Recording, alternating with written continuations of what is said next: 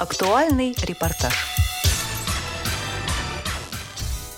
Здравствуйте, уважаемые радиослушатели, в студии Николай Куневич. 10 марта на федеральном телеканале «Первый канал» вышел очередной выпуск передачи «Мужское и женское» «Поющие сердца», в которой снялся и спел член ВОЗ, сотрудник радио ВОЗ, автор таких программ, как «Звездная гостиная», «Я вижу ослепительный мир», многодетный отец, любящий муж и наш большой друг Виктор Тартанов. Виктор сейчас с нами на связи. Виктор, привет! Привет. Расскажи, пожалуйста, как ты попал в передачу «Мужское и женское»? Дело в том, что я э, часто был приглашаем уже, на самом деле, за последние годы на Первый канал. В прошлом году Малахов приглашал меня два раза, но один раз у меня болела каким-то вирусом семья, и я решил не идти. А потом я улетел в Краснодар на несколько дней, тоже на программу Малахова не попал. Ну, собственно говоря, мне не совсем устраивал формат.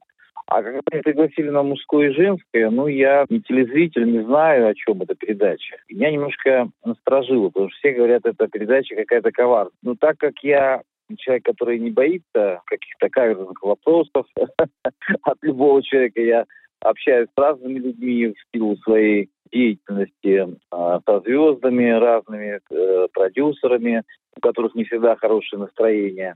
И поэтому я научился уже как бы отвечать на любые вопросы, мягко уходя от каких-то, может быть, э, неприятных моментов. Но в данном случае все-таки я решил позвонить э, Никиту Борисовичу Джигурде и спросил, они друзья с э, Александром Гордон. Говорю, стоит ли сходить, или там будут какие-то подводные камни. Он говорит, не переживай, это передача другого формата, она как раз э, о тех людях, которые вот они обнаружили, оказывается, мою песню сногсшибательная женщина в интернете, что она набирает обороты, народ ее слушает, и именно благодаря этой песне, что промониторили, она популярна в интернете, она такая немножко ретро, э, в ретро-стиле, но тем не менее народ слушает. И на основании этой песни они потом уже вышли на мою личность, пригласили, я не отказался. И не пожалел. Какие твои впечатления от программы и какая обстановка царит на съемках? На съемках, на самом деле, вот такая несколько суета. Александр Гордон при личном общении очень приятный человек. Мы обменялись с ним координатами, телефонами. Я возьму, скорее всего, у него интервью. В общем, там было достаточно комфортно. Нас и покормили, пока мы ждали съемки. Там что-то задерживалось, как всегда, технические какие-то накладки. Нас привезли, увезли.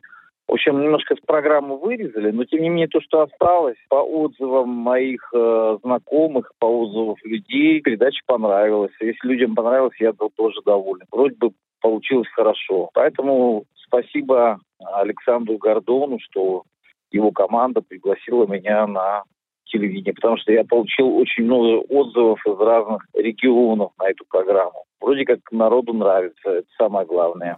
Какие песни ты сейчас любишь больше всего исполнять? Я сейчас больше всего люблю исполнять песни, которые нужны людям, опять же, это патриотические, для разных аудиторий разные песни. Вот когда я выступаю в домах инвалидов и престарелых, я им стараюсь песни петь такие лирические, чуть-чуть, а в основном такие о любви, бодрящие, танцевальные, с элементами какого-то, может быть, ретро, смесь ретро с современной музыкой. Им это нравится. Если я выступаю перед молодежью, то я пою такую песню, как э, «Жизнь прекрасна», «Life is good». Она такая танцевальная, мотивирующая. И если я выступаю перед молодежью, также пою песню, которую моя жена написала в соавторстве с продюсером Лепса Евгением Кобылянским. Эта песня называется «Я люблю жизнь». Она такая мотивирующая, тоже получила большое распространение. С этой песней выступал на всероссийском педагогическом конкурсе «Педагогический дебют». Это для молодых э, педагогов. Я с этой песней открывал этот конкурс педагогический, и этой же песней и закрывал. Он там пел другие, но вот эту песню народ воспринимает очень хорошо. Она очень мотивирующая, жизнеутверждающая. А также одна из песен, которая нравится людям сегодня, это «Небо над Россией», которая патриотическая, которой я говорю о том, что те проблемы, которые сегодня есть у нас в стране, они как бы не новые в истории, все уже это было. Я убежден, что наша страна, она уникальна, самобытна, и всегда добро победит зло. А добро всегда на нашей стороне. Поэтому я уверен, что как бы что там ни было, мы выйдем победителями из любой ситуации. А мир всегда пребывает в гармонии, все зависит от нашего настроения. Я вот начал мотивировать уже тебя. И поэтому я уверен, что все будет хорошо. И вот песня «Небо над Россией» сейчас одна из самых популярных песен, которую меня просят спеть. Мы с тобой давно знакомы, и я знаю тебя как разносторонне развитого человека. Ты и поешь, и выступаешь, и ездишь э, по конкурсам, ведешь передачи на радио ВОЗ, несколько. Расскажи о своих планах на ближайшее будущее. В данный момент я нахожусь в Ноябрьске, это Ханты-Мансийский автономный округ, Ямал. Здесь понедельник у меня будет встреча с молодежью города. Это студенты, старшеклассники. Встреча будет проходить во Дворце культуры Русь. Там а, соберется около 200 человек молодежи ноябрьская. Я буду говорить о том, что самое главное в жизни любого человека это выбрать правильно цель в своей жизни, правильно получить профессию. Буду говорить о том, что к инвалидам надо относиться с терпением, пониманием, состраданием, потому что, не дай бог, но каждый из нас из одной категории может перейти легко в другую категорию. Из э, числа здоровых людей, успешных, э, часто благодаря какой-то болезни или, скажем, э, не дай бог, какой-то автокатастрофе, к сожалению, получается так, что человек становится инвалидом концерт э, в многопрофильном колледже Салихарде. Там была тоже очень большая аудитория, и было воспринято очень хорошо, было много отзывов. Там были люди с ограниченными возможностями, с которыми я общался. Но я хочу сказать так, что сегодня общество в целом находится в таком состоянии, когда нужно его поддерживать. Поэтому я ездил по этим удаленным городам. Мы делимся опытом. Завтра пройдет всероссийский круглый стол «Инклюзия без инклюзии». А, я буду один из спикеров этого круглого стола. Там будут э, и Дагестан участвовать у нас онлайн, и Нижний Новгород, и Ростовская область, Лабытнанги, это Ноябрьск, Крым, Севастополь. И здесь, в Ноябрьске, в реабилитационном центре – Э, будут офлайн присутствовать всякие общественные организации, связанные с э, реабилитацией инвалидов.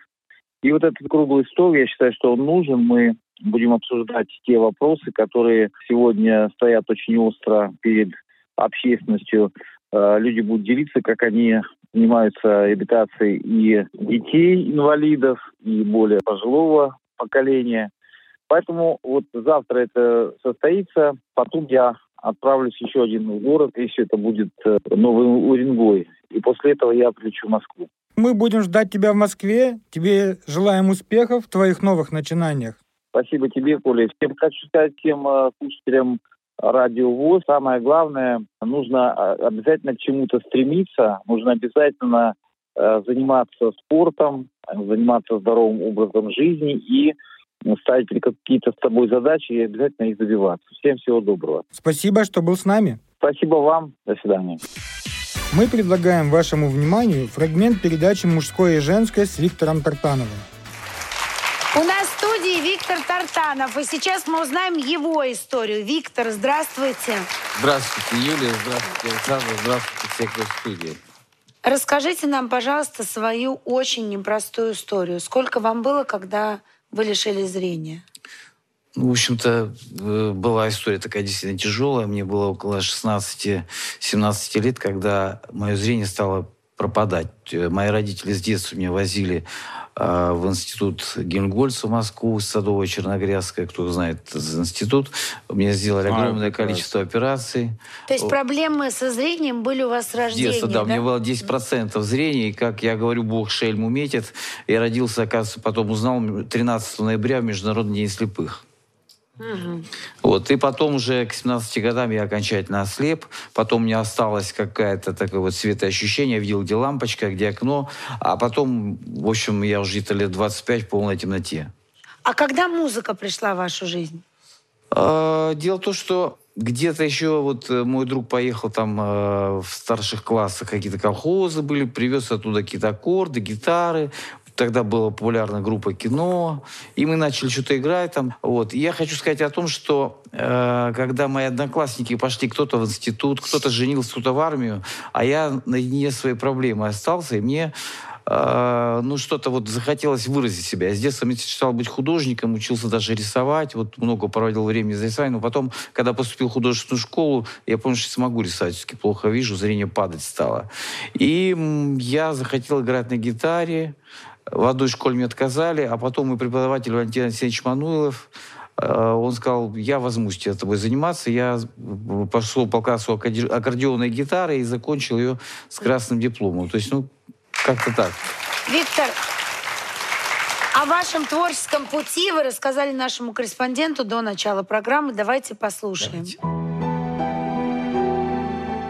Я родился в семье, где мой папа играл в детстве на баяне, на гитаре, правда, на семиструнной. Потом однажды я понял, что без э, музыки я не выживу. С красным дипломом закончил э, школу по классу аккордеона и гитары. Потом начал сочинять песни. Песни были... А, вот сейчас я пою в основном песни жены, а тогда я посвящал свою, в которых я какую-то выплескивал свою душевную боль. Такая была вся мотивационная поп-рок музыка.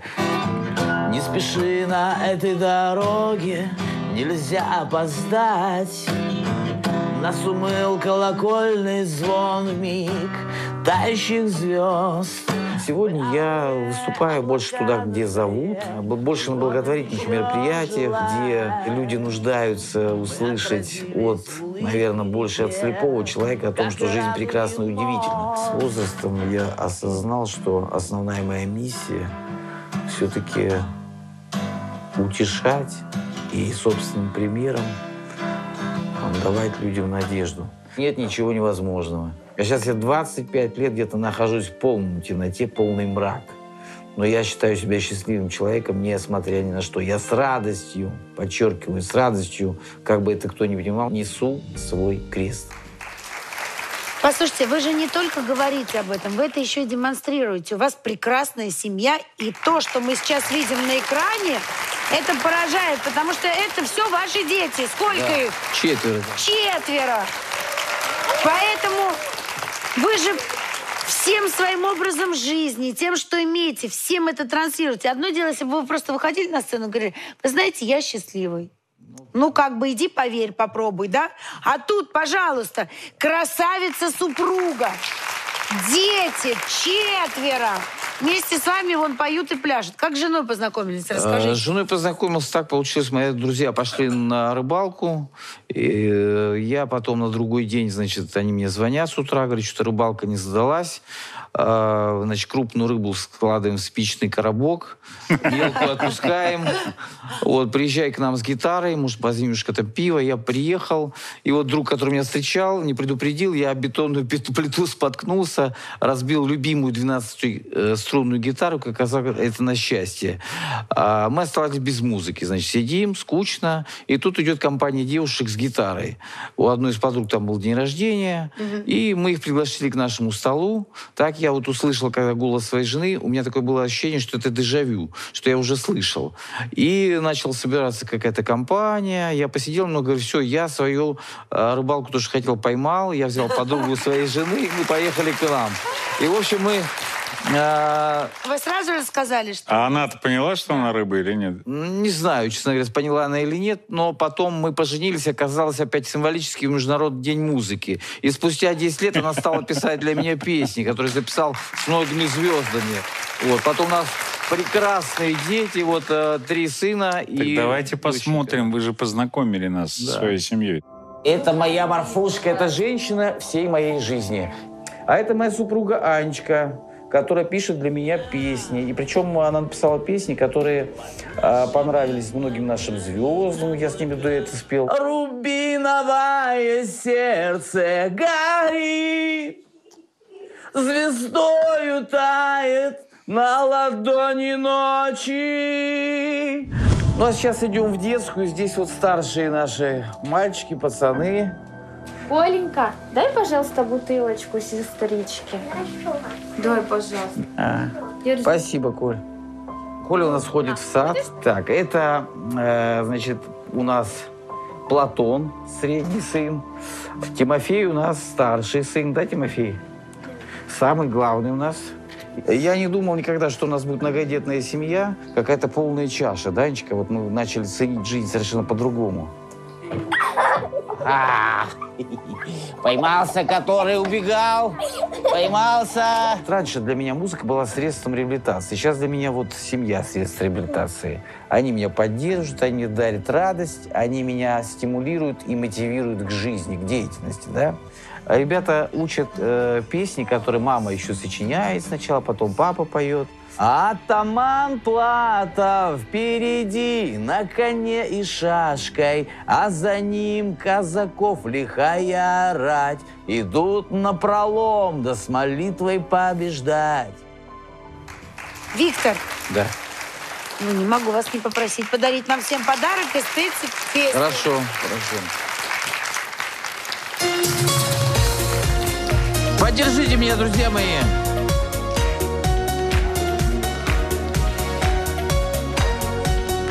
Самое главное в нашей жизни – это наши женщины. Когда вы рады, и мы счастливы. Когда у вас все хорошо. И даже вот Александр Гордон тоже улыбается. Да, Александр? Точно, абсолютно.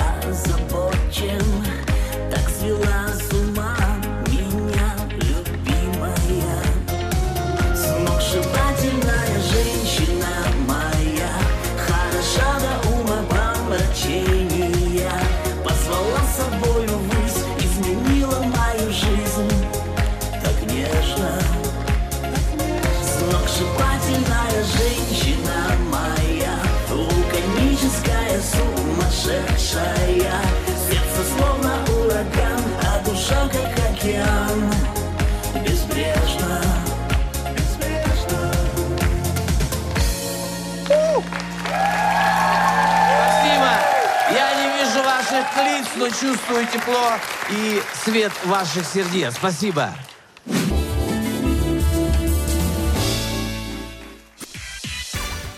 Все самое интересное из жизни Всероссийского общества слепых только на Радио ВОЗ. Материал подготовили Николай Куневич и Дарья Ефремова.